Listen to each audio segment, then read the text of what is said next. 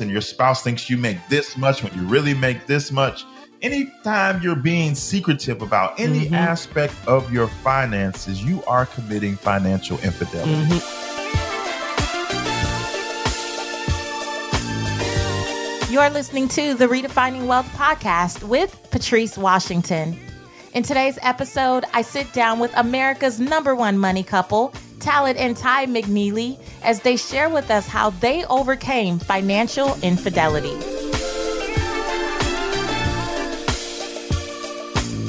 Hey there, this is Patrice from patricewashington.com, where we chase purpose, not money. Welcome back to another episode of Redefining Wealth. If you're a first time listener, a big, huge welcome to you. I truly hope that you enjoy this episode and the many episodes that are now behind it.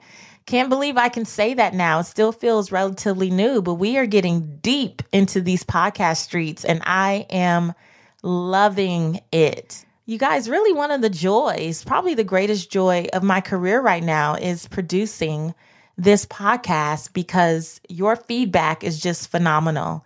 And the changes and the strides that you're making, the behavioral changes you're making, the transformation that's taking place that so many of you send me messages about just it just moves me. It inspires me. It motivates me to keep showing up and keep doing this. So thank you so much. Before i jump into this week's episode i have to give a shout out to my new buddy, Stephen Hart, over at the Trailblazers podcast. It's a podcast for Black professionals. And I was on just recently, and I have to tell you, it's probably one of the best episodes or the best interviews, I should say, I've ever given. And I don't know if it's because Stephen was just so amazing, which he is, and I identified so much with his story of just losing everything um, during the recession and having to rebuild. He's kind of like the male version of me. and if you're not familiar with my story, you definitely, that's a great place for you to go and listen and just hear that interview.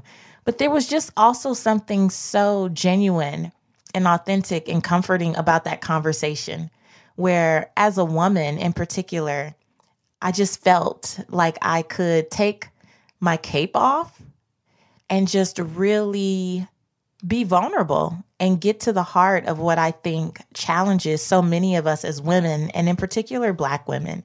And so it's a really great episode, so much so that it was actually featured on Apple Podcast. His podcast has been featured for Black History Month, and our episode they've been sharing like crazy on Apple Podcast Facebook page and on their Twitter feed and all that. And it's just been phenomenal. And so if you are new here and you found me through Stephen Hart and the Trailblazers podcast, a big shout out to you. Thank you so much for coming over and joining me here at Redefining Wealth. And for my community, I really want you to go check out the Trailblazers podcast. Just phenomenal, phenomenal work being done over there. And I just appreciate Stephen so much. There's something really special about that episode. And I would love for you guys to hear it and check it out too. So, with that being said, another one of my favorite interviews, and it's funny, I was actually one of their first, is from Talaat and Tai McNeely. They are the couple that I'm talking to today. And if you are in a relationship, have ever been in a relationship, would like to be in a relationship, have thought about a relationship, then this is a great episode for you because we kind of unpack quite a bit.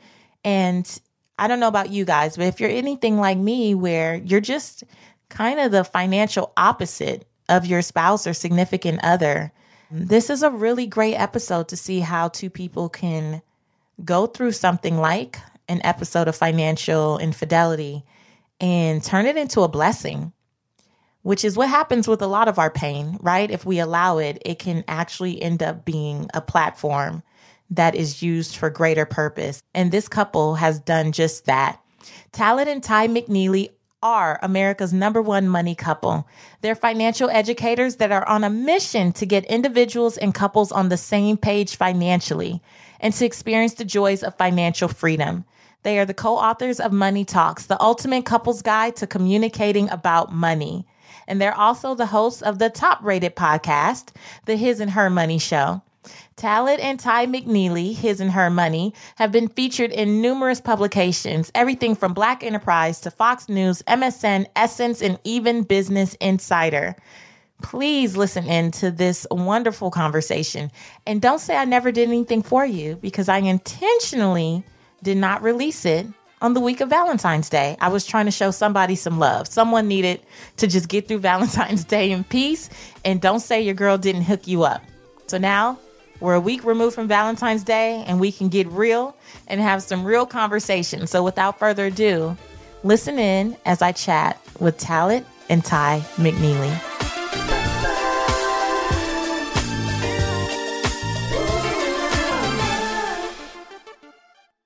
Welcome to the Redefining Wealth podcast, Talaat and Tai. Hello. What's going on, Patrice? I am so excited. You guys are not only America's number one money couple, you are my favorite money couple. Oh, You Patrice, right thank now, you. Patrice. Say it. We love you dearly. You are. So I have to tell you a few things. First of all, congratulations on 50,000 YouTube subscribers. Oh, Thank you. so thank We you. Appreciate that. That means a lot coming from you. It does. Yeah, I, I love the debt free stories. I love the videos you do on Sunday nights. Like, I just love how real you guys are.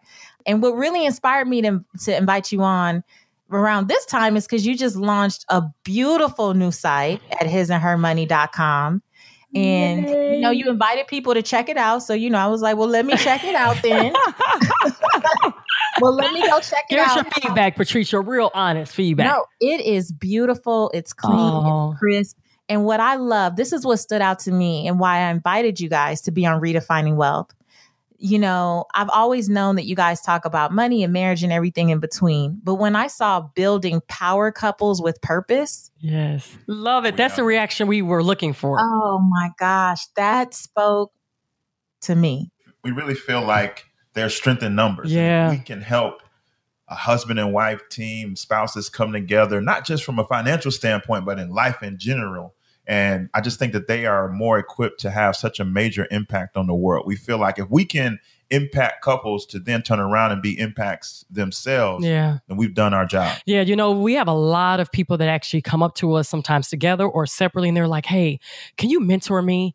Like, I want to be just like you. I, I look at the way um, that you treat your children, your wife, or your husband, and they actually want that. And we're like, oh, wow, really? Wow. You know, yeah, we're just doing us, you know, but, you know, we give God the glory. We thank God that people can actually look at our lives. So we said, okay, what can we do? How can we take our platform and you know, turning it into or building power couples. And so that's what his and her money.com is all about. And we actually, like you said, we relaunched our entire site, new logo, fresh look. It took us, would you believe it, Patrice? It took us over one year to actually get this site finally up. Child, yes, I do. Oh my gosh. I believe it. I've been there. Oh my gosh, it's not fun. It's not fun building a website. It's not fun dealing with, you know, some of the designers. It's just, but overall, we stuck it out and we're really, really excited about the direction that we're going in.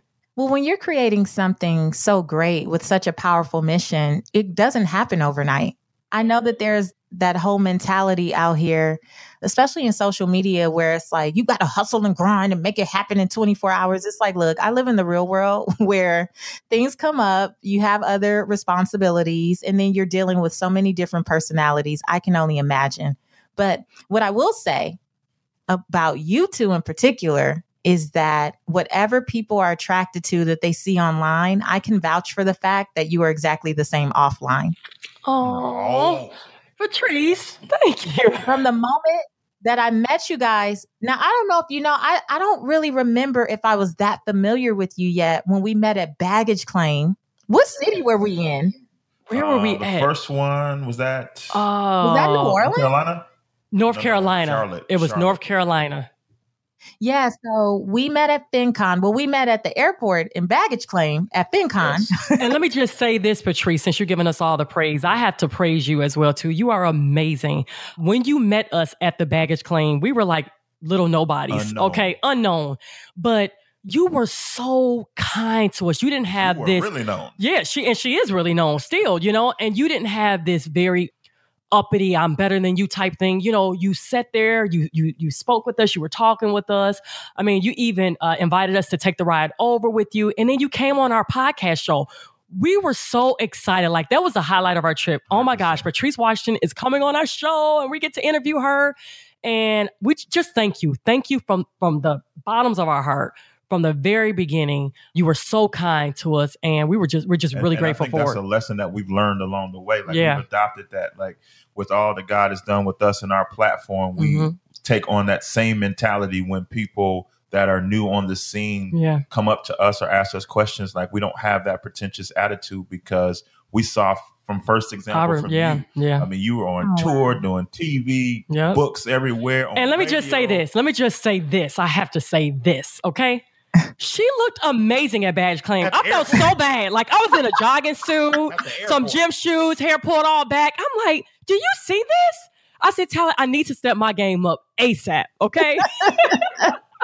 I think that's the number one reaction I get from people when I'm traveling. They're like, "Where are you going dressed like this?" And I'm like, "This is how I dress." I love it. You stay ready. And I love that. I love that. So if you ran into anybody, trust me, you are prepared, okay? I love Look, that. they won't catch me on the news saying who I saw run and who did it. And listen, looking crazy. Not, I can't go for it. But no, I I, I appreciate that, and that's something that that I hold very dear to my heart. I've always said that I want to be offline who people see online. I think one of the biggest turnoffs is when you meet someone that you've admired from a distance, and then in person you're like, "Oh my gosh, like what, yeah. what in the world just happened?" So I appreciate that. But this is your interview. It's all about you. And um, I know that you're known today as America's number one money couple, but there was a journey to get here, right? And Oh yeah. and you guys have a phenomenal story, but I really want you to take us back. And I actually want to start with the man here. I want I want to start with you because I've heard this story told from Tai's perspective first over and over again. And Talaat, I really want to hear from you, knowing that Tai, I think at the time when you got together, worked in finance and she had no debt and mm-hmm. she was really good with her money already. And knowing where you were, it seems like you had an instinct to tell a little fib. So I want to I want to start with how your whole story of financial infidelity kind of unraveled. Yeah, I got to keep it real. It was a huge lie. It wasn't a little fib. It was huge. It was massive. Thank you for owning that. Uh, so what happened was I when I went out the house on my own. I was only 17 years old when I left home. I enlisted to the military right after high school. And so I kind of had to grow up quick, fast, and on my own. And one of the things that I faltered in was the area of finances. And so I made every possible financial mistake that you could make. I went and financed a car that I couldn't afford. I put a sound system in that car and put payments on that that I couldn't afford. Had this custom paint job that I couldn't afford. Had furniture finance that I couldn't afford. And I just had a life that was completely and utterly financed. And I just got myself in a world of trouble. No matter what I tried, I ended up in a worse position financially. And no matter what creativity I tried to employ and move this money over here to pay for that, I just dug a hole deeper and deeper and deeper. And I ended up in over $30,000 worth of debt with nothing to show for it. It's not like that was student loans where I had a degree. It's not like that was a real estate down payment and I had this home that I was building equity in. It was just consumerism, materialistic items that I had no business buying. And so it got to the point in my life where I was super frustrated by what was going on because, again, I have a job. I'm fully employed. I have a check coming on the 1st and the 15th. And about the 25th of every month, I'm looking like, dang, where did all my money go? and it was just super frustrating. And I just got to the point of being completely fed up with getting up five o'clock every morning, working hard every single day, going through all kind of stuff being in the military. And at the end of the month, there's nothing there. And I just was fed up. And so then me being fed up led me to start to learn, attempt anyway, to learn about money and how money works. And so I would try and go and get books and try to implement little things, but I, I, still would falter a little bit because I hadn't reached my breaking point. And so I would try little things, but I would not be consistent. And I would fall back into my old ways mm-hmm. of spending recklessly. No type of budget, nowhere to be found. Just when money came in, I was trying to figure out how to spend it. And then I just got to a, a breaking point where I just, enough was enough. You know, one day I'm at the gas pump at the end of the day and I need gas to get back home. And I'm literally saying a little prayer before I put my debit card in the gas pump, saying, Lord, please don't let this card get declined so I can get enough gas to get home. Now that's crazy. Mm. I'm not unemployed. I have I have a career. I don't just have a job. I have a career that pays well. But I had such little financial literacy that there was nothing there for me except a prayer to God that this card doesn't get declined. And so then I began to take what I was attempting to do with turning around my finances a little more seriously. And I began to make a little bit of progress in the right direction. And it's at this point that I fall in love with my now wife. But the problem is, now that I'm at this place, right? I'm in love. We get together and we rekindle a romance that we had back in high school. And I propose and I'm ready to spend my life with her, but I have all this debt still in my life. Although my decisions, my actions have changed, my mindset has changed around money, there are still the consequences of my past action over my head. Now, my wife, soon to be wife, is a financial rock star. She never had any debt in her life. She put herself through college, got a bachelor's degree in finance of all things, now, at this point in our lives, she's working at one of the most prestigious financial institutions in the world, and she's a rock star at that. And here I come with this $30,000 of debt. And I'm like, man, I cannot tell her about this because she will absolutely run in the other direction if she figures out that I don't know what I'm doing all the way with this money thing. And so, in my mind, the best thing I could do was to keep it on the low and try to devise a plan to get out of debt before the wedding. Therefore, I don't come into the wedding or come into this marriage with the burden of debt. So I kind of, sort of, underneath had like my heart in the right place. but the problem, the problem was I was lying. You can't build a marriage on a lie. And so my, all my attempts to try to devise this little plan failed because God is not going to build no type of solid foundation on a lie. And so it got to the point only just a couple months before we got married. Now, keep in mind, we were engaged for two and a half years. Oh, wait a minute. I didn't understand that. Yeah. I assumed, yeah. Mm-hmm. okay, well, wait a no, minute. I assumed that it was a, a quick, engagement. it was a quick marriage. Like you fell in love and then you had six months and then you know, three oh, months no. before. No. Ooh, tell it. Okay. Yeah. So I we got engaged, and a little bit, a few months after, uh, like a month, got, like a, yeah, maybe like a month after we got engaged, I got orders to go to Iraq, and so that put everything on. Yeah, hold. I didn't want to plan a wedding while my soon-to-be husband is, you know, fighting for his life practically over in Iraq. It wasn't fun to me or intriguing at all. So I said, nope. You go ahead, you do that one year service over in Iraq. We'll get to planning the wedding once you get back.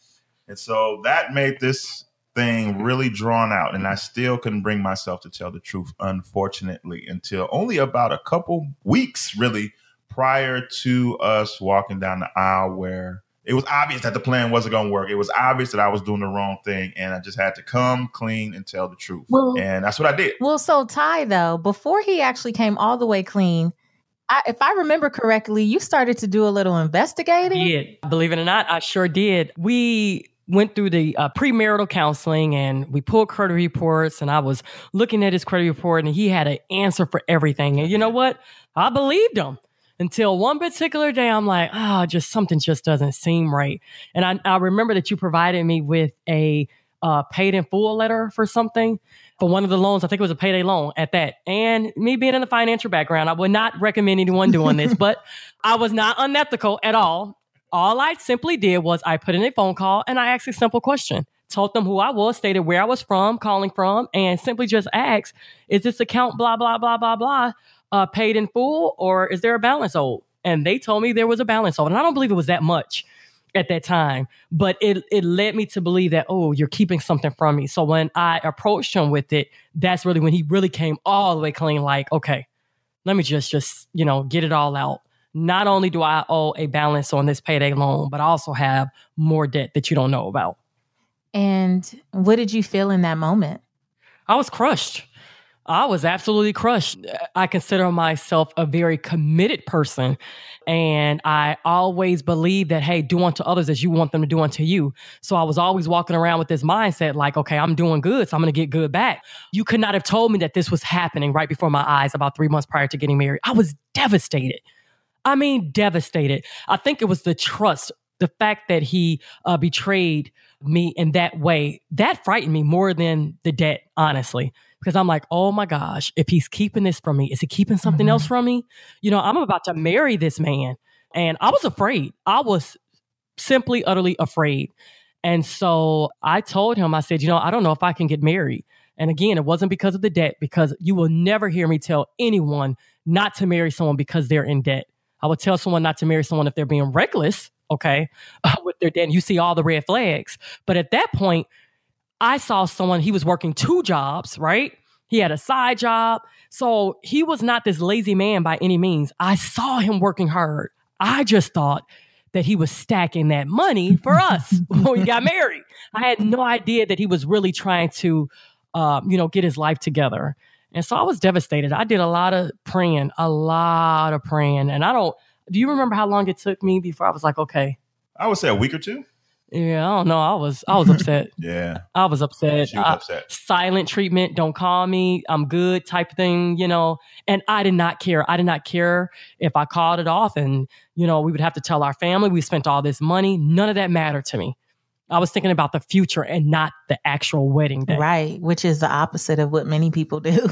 They were they're so committed to mm-hmm. a wedding day that they would overlook yep all of this and think I'll deal with it later. So, well, Tai, right. so what gave you the ability to push past it and keep moving forward? How did you learn to trust and forgive again? So, after I was doing a lot of praying, again, I was able to take a step back and I started to really look at the bigger picture.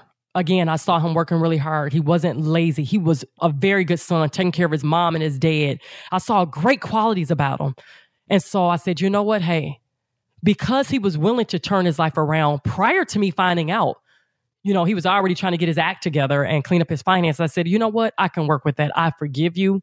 This is not going to be easy, but hey, we're going to have to sit down, have a very detailed conversation, um, come up with some action steps that you and I both have to take and let's do this. Let's knock it out together. What kind of action steps? Mm-hmm. One of them was you are not to lie ever again. We are to be open and honest with each other period. I don't care if you're afraid that the other person was going to get upset. And Talaat forgot to mention, I did appear like I was this rock star in his eyes. I mean, I paid off my own uh, $13,000 vehicle in 11 months at the age of 19.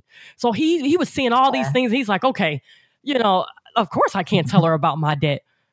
But although my soon to be husband had debt, he had his shortcomings.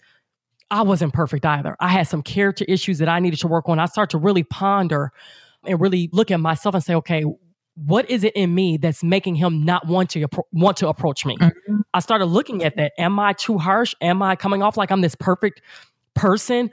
What is it that I'm doing that he can't even come to me and share with me and tell me, hey, Tai, I started paying off this debt and this is how much I have left.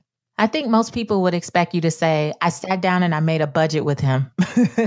right? They that's what Yeah. Yeah, right. Yep, you're right. You're right. But we weren't mm-hmm. married yet.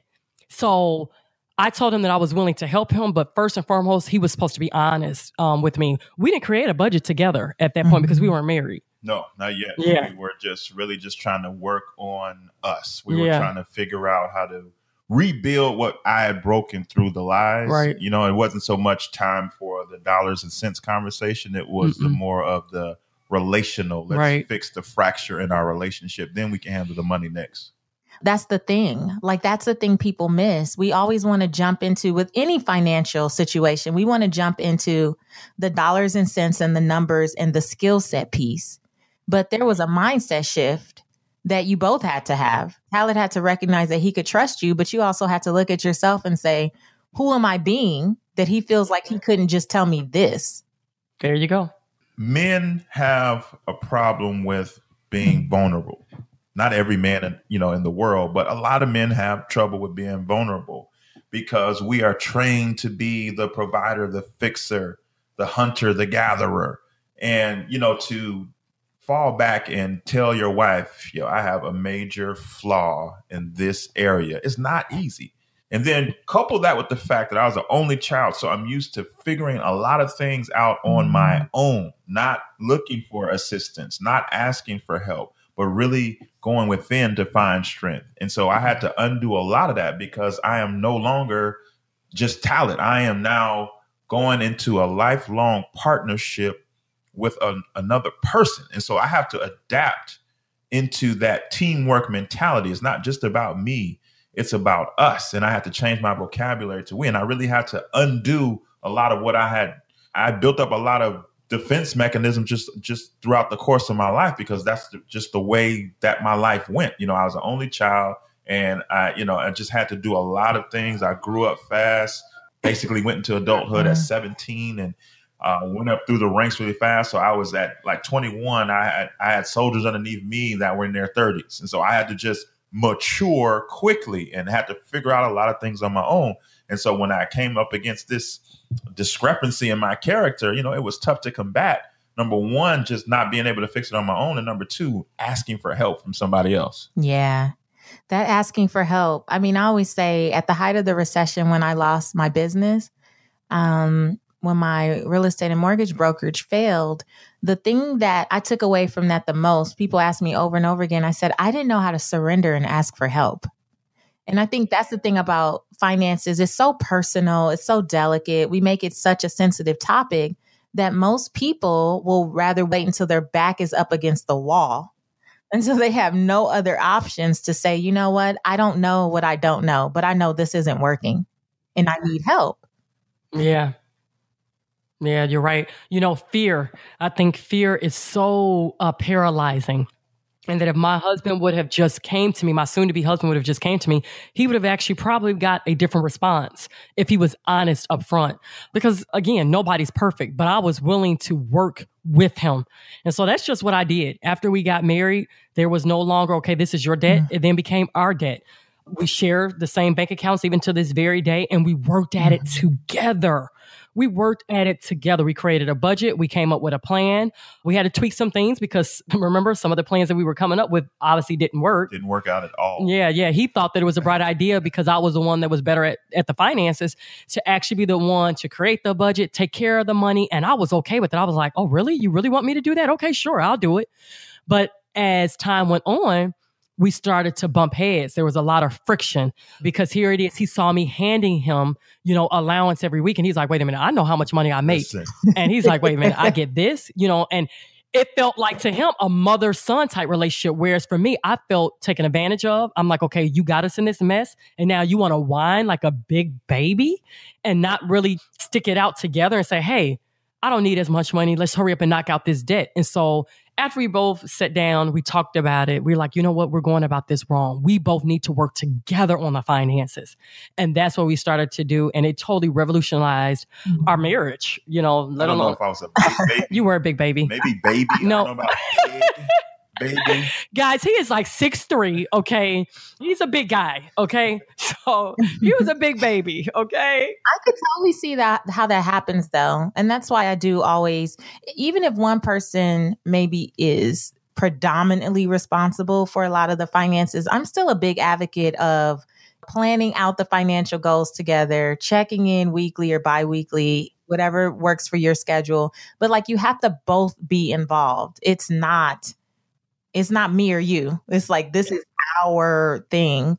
You know, um, I released a video just this week about how to talk to your honey about money. I'm gonna put it in the show notes. But one of the first questions I say you should ask is, how did your parents handle money? Do you believe knowing this would be helpful, or did it impact or shift anything for you guys? I would say yes, but I would also have a caveat because how do I say this? I want to, you know, I want to be politically correct on redefining wealth. but you know, black folks don't talk about money. We're not raised having conversations around the table with mom and dad about how money should go. in in the African American context, you don't tell people about money, and you a lot of times don't tell your kids about money. And so a lot of what you learn is strictly observational. And the trouble with that, or what's tricky about that, is you're left up to your own interpretation about the behavior that your parents are exhibiting. So Tai and I both grew up very similarly, mm-hmm. two parent home, middle uh, class neighborhoods. They were both very thrifty and frugal to make the dollar stretch the best that they could. And but we had two different responses to that upbringing. Yep. For me, I looked at it as my parents mm-hmm. being cheap. My friends came to school with the Jordans on whenever the new ones came out. And I came to school with the pro wings on. Now let me explain what a pro wing is for people people that don't know. Okay.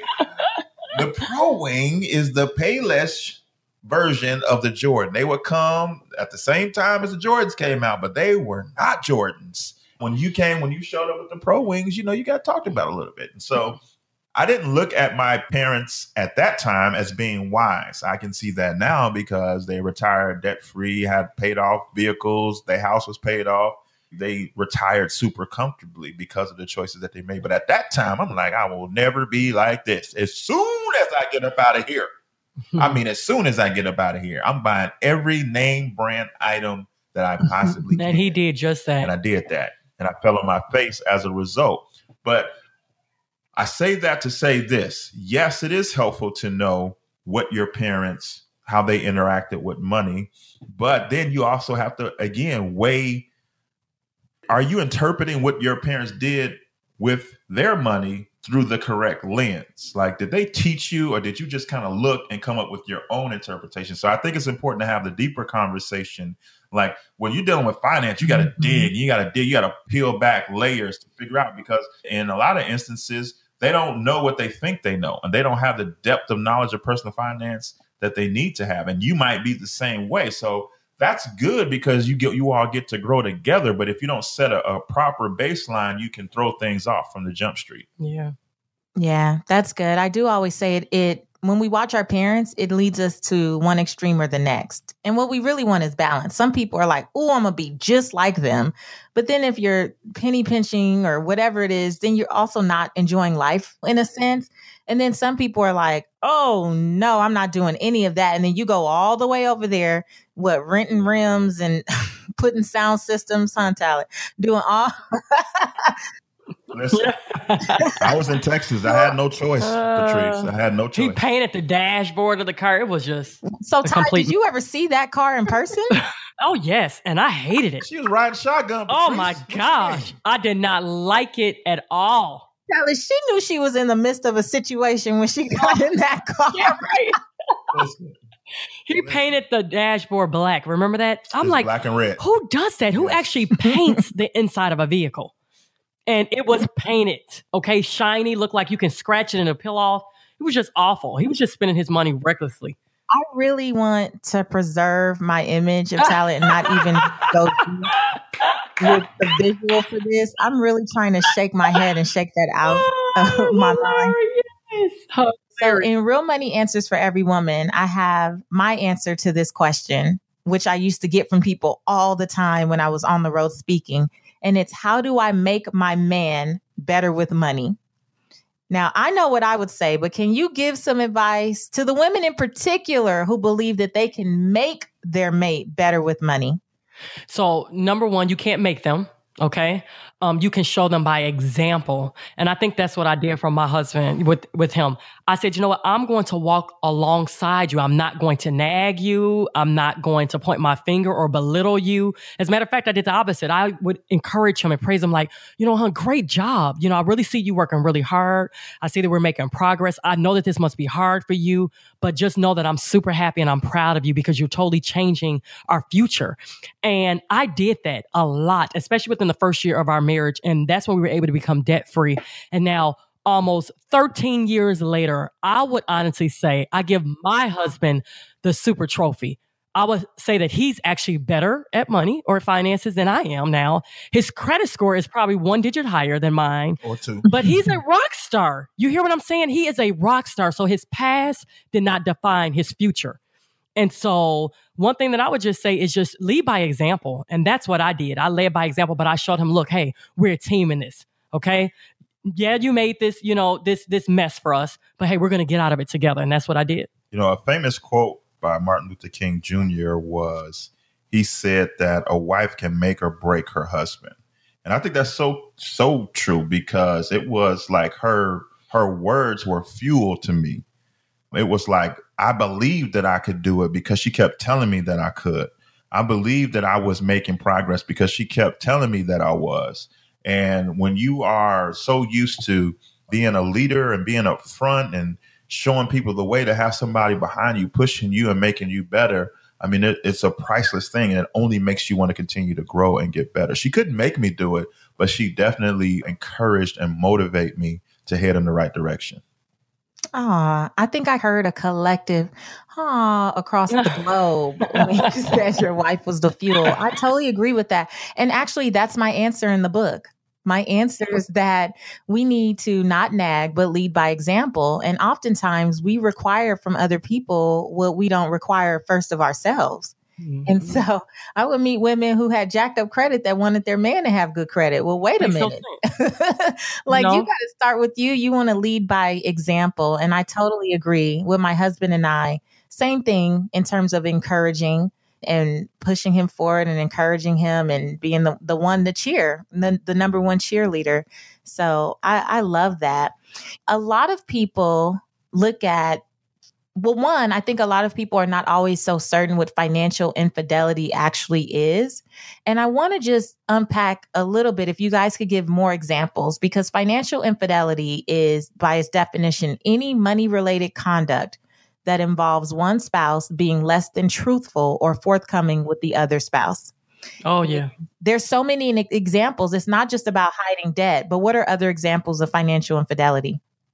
You know, the infamous, oh, I buy shoes all the time or clothing and I leave it in the trunk of my car and then I'll bring it in the, in the house when he's at work, you know, and then he'll never know that I bought these shoes. That's financial infidelity if you're not now necessarily, I don't have to tell my husband every time I buy a piece of clothing, but you better believe that every dollar that we spend is in the budget, right? So if I have to do it behind his back, to me, that's being dishonest, right? I can go in the store now and buy anything that I want, and I'm not doing it behind his back. So if you're doing it behind the person's back, I would say that that's actually infidelity. Also, credit cards, that's a big one.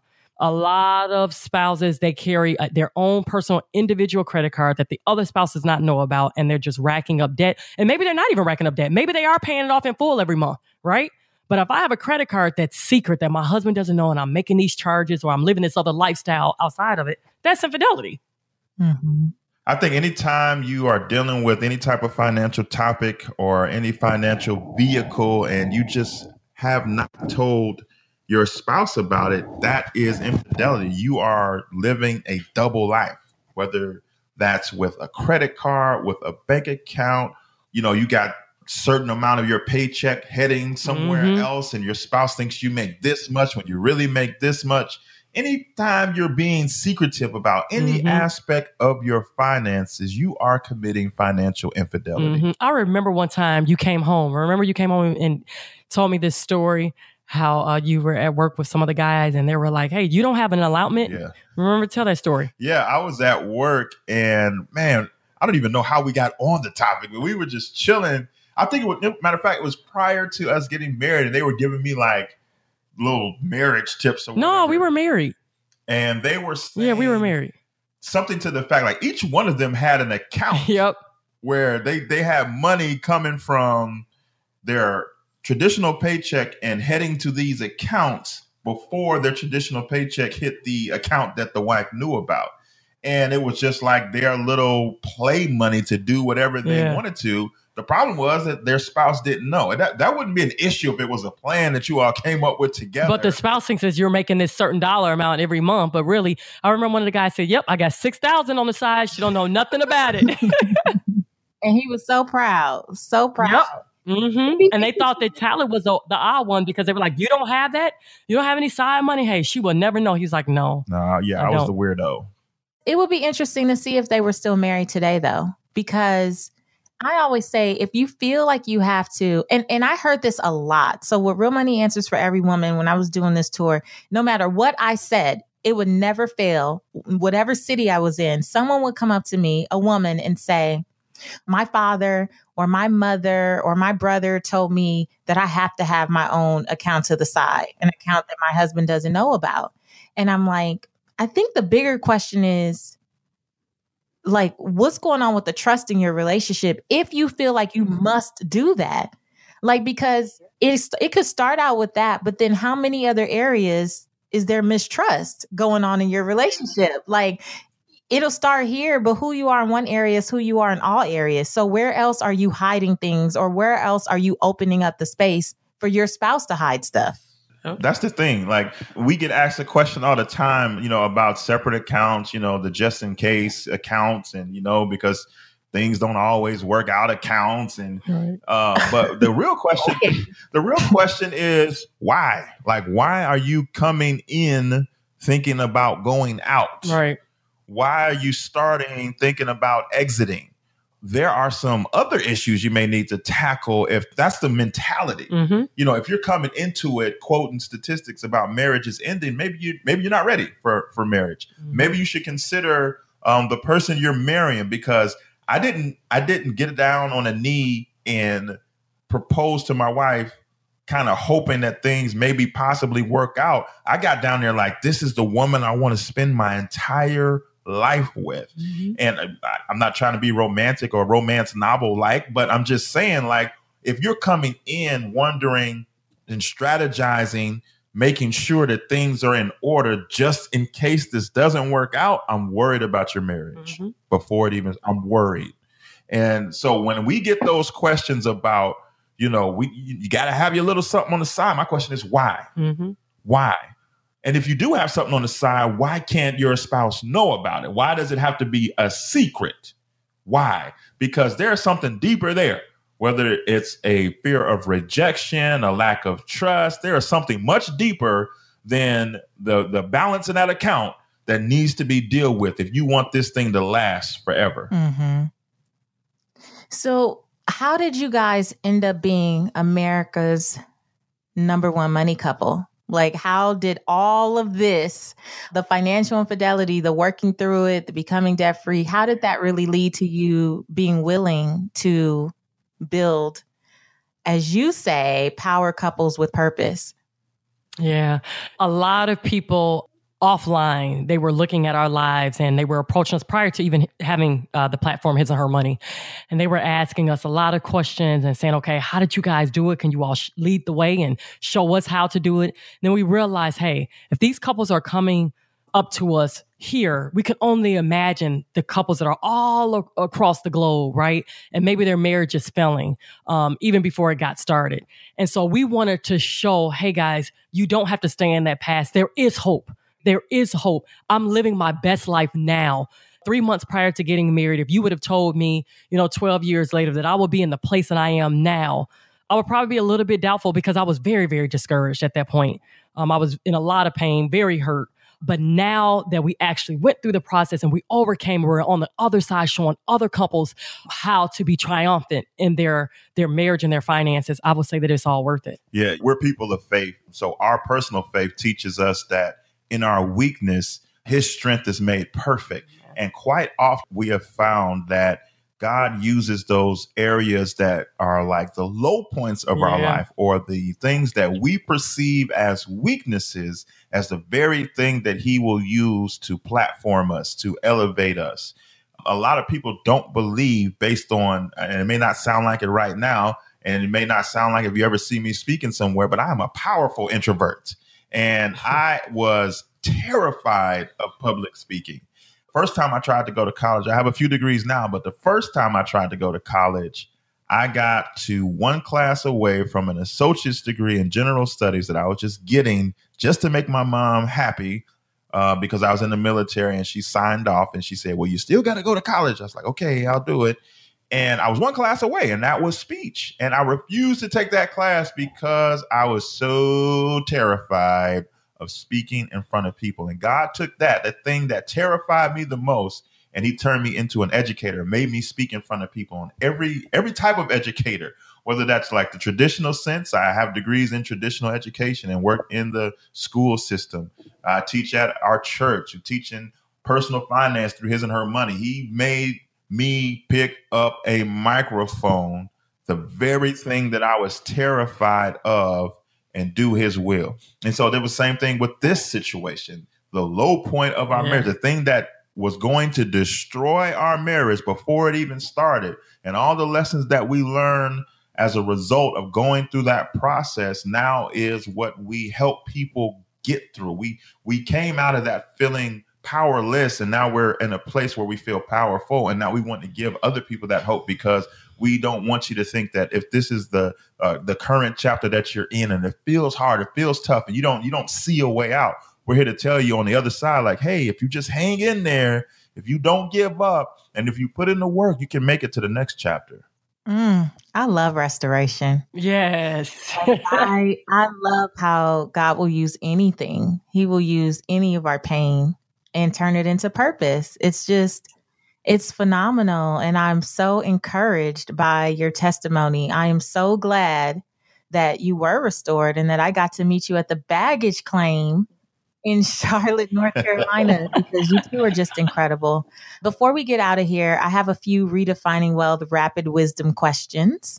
Now, I've never done it with two people. You're actually my first interview with a couple. You're my you're my very first. Come on, we gotta do good now. All right, you ready, All right, ready. Yeah, you did a great job. So I maybe we'll do. I'll let you both answer. It's designed to be quick. So, how do you define success? Doing God's will, having a clear understanding of why you were created and what you were created for, and doing that. Oh, I have to. I have to piggyback on that. Yeah, I ditto, ditto. it's not fair. I'm sorry, but that was it. okay, good. How do you define wealth in three words or less? Legacy. Mm, I like it. On your terms. Yes. Come on. On your terms. All right. okay. What's one book that has redefined how you see wealth? The Bible. Mm-hmm. Why the Rich Are Getting Richer by Robert Kiyosaki. Can we name two? Yeah, you're, you're two people. The Richest Man in Babylon. The Richest Man in Babylon and the Bible. Okay. Now you guys have to come up with a joint something on this. I'm gonna make it okay. hard. so my name is, and then you fill in your names. And for mm-hmm. me or for us, the truth about wealth is. So I'm Talaat. And I'm Tai. And the truth about wealth is everyone needs it, although they try to downplay it. Yes, they do. yes. The two things no one wants to talk about, sex and money. That's right. Y'all want. Yep. Ain't that That's about it. nothing? yes. Tai and Talaat McNeely, thank you so much. This I is great, so Patrice. Much fun with you guys. Thank you for blessing us with your wisdom. I'm sure there are some couples who will be coming over to hisandhermoney.com to check you guys out. I love everything that you're doing. Don't stop. And thank you for being an inspiration. Thank you. We really appreciate you having us. We had a great time and keep oh, the great work. wealth. Yeah, we're super proud of you. Thanks, guys.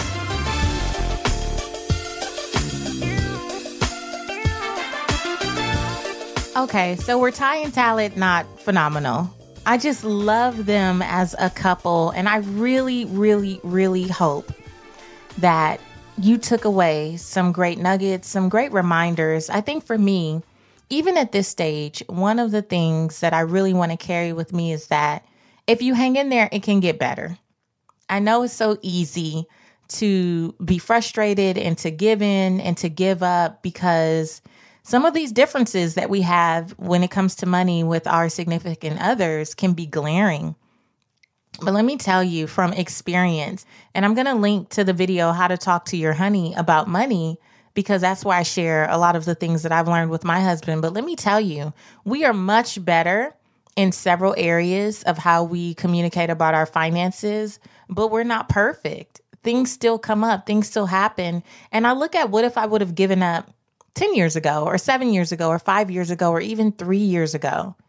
You know, it does get better. So if you are struggling in this area, please allow what I share in the video to be um, hopefully an example of what's possible. And then definitely think about Talaat and Tai and their journey and let that be a reminder that it is possible.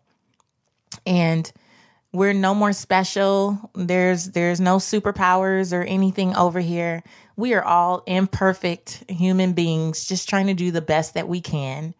And unfortunately, a lot of us just don't make wise decisions, especially early on, especially in our youth, especially when we think that we just know better. And the truth is, it's not really that supportive, but it takes going through some things for many of us to see that just hang in there. I just hope that this is an episode that encourages you to hang in there. And I would love to hear from you. Make sure you go to redefiningwealthpodcast.com, click on this episode, tell us what you learned, tell us what you thought about the episode. Are there any takeaways, things that you're going to incorporate?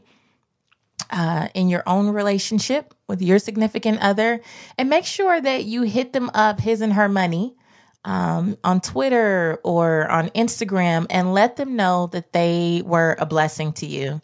It's always good, as someone who is always being interviewed, to just hear that it's not in vain. You know, when you take time out of your schedule, like they did with a busy family and all that stuff, it's always a blessing to hear from a few folks and just know that it was worth it. And if you enjoyed this episode, please make sure you subscribe would love to have you in the family. Look out for new episodes each and every Thursday morning, right around about five o'clock Eastern. We have new episodes each and every week. And if you're already in this community, you've been here for a while, please make sure you take a second to rate or review, especially on Apple Podcasts for me. It really does help. It really, really does make a difference. And um, share especially if you know couples who have been through some things in this area. Share, share. Not because you're all in their business, but so that they have some examples of testimonies of restoration of people who've been able to get to the other side and just know it's possible. Okay? So until next time, my dears, I want you to go live your life's purpose, find fulfillment, and earn more without ever chasing money. Talk to you later. What's so special about Hero Bread's soft, fluffy, and delicious breads, buns, and tortillas? These ultra low net carb baked goods contain zero sugar, fewer calories, and more protein than the leading brands, and are high in fiber to support gut health. Shop now at hero.co. Everybody in your crew identifies as either Big Mac Burger, McNuggets, or McCrispy Sandwich, but you're the filet o fish Sandwich all day that crispy fish, that savory tartar sauce, that melty cheese, that pillowy bun. Yeah, you get it every time. And if you love the filet of fish, right now you can catch two of the classics you love for just $6. Limited time only. Price and participation may vary. Cannot be combined with any other offer. Single item at regular price. Ba da ba ba ba.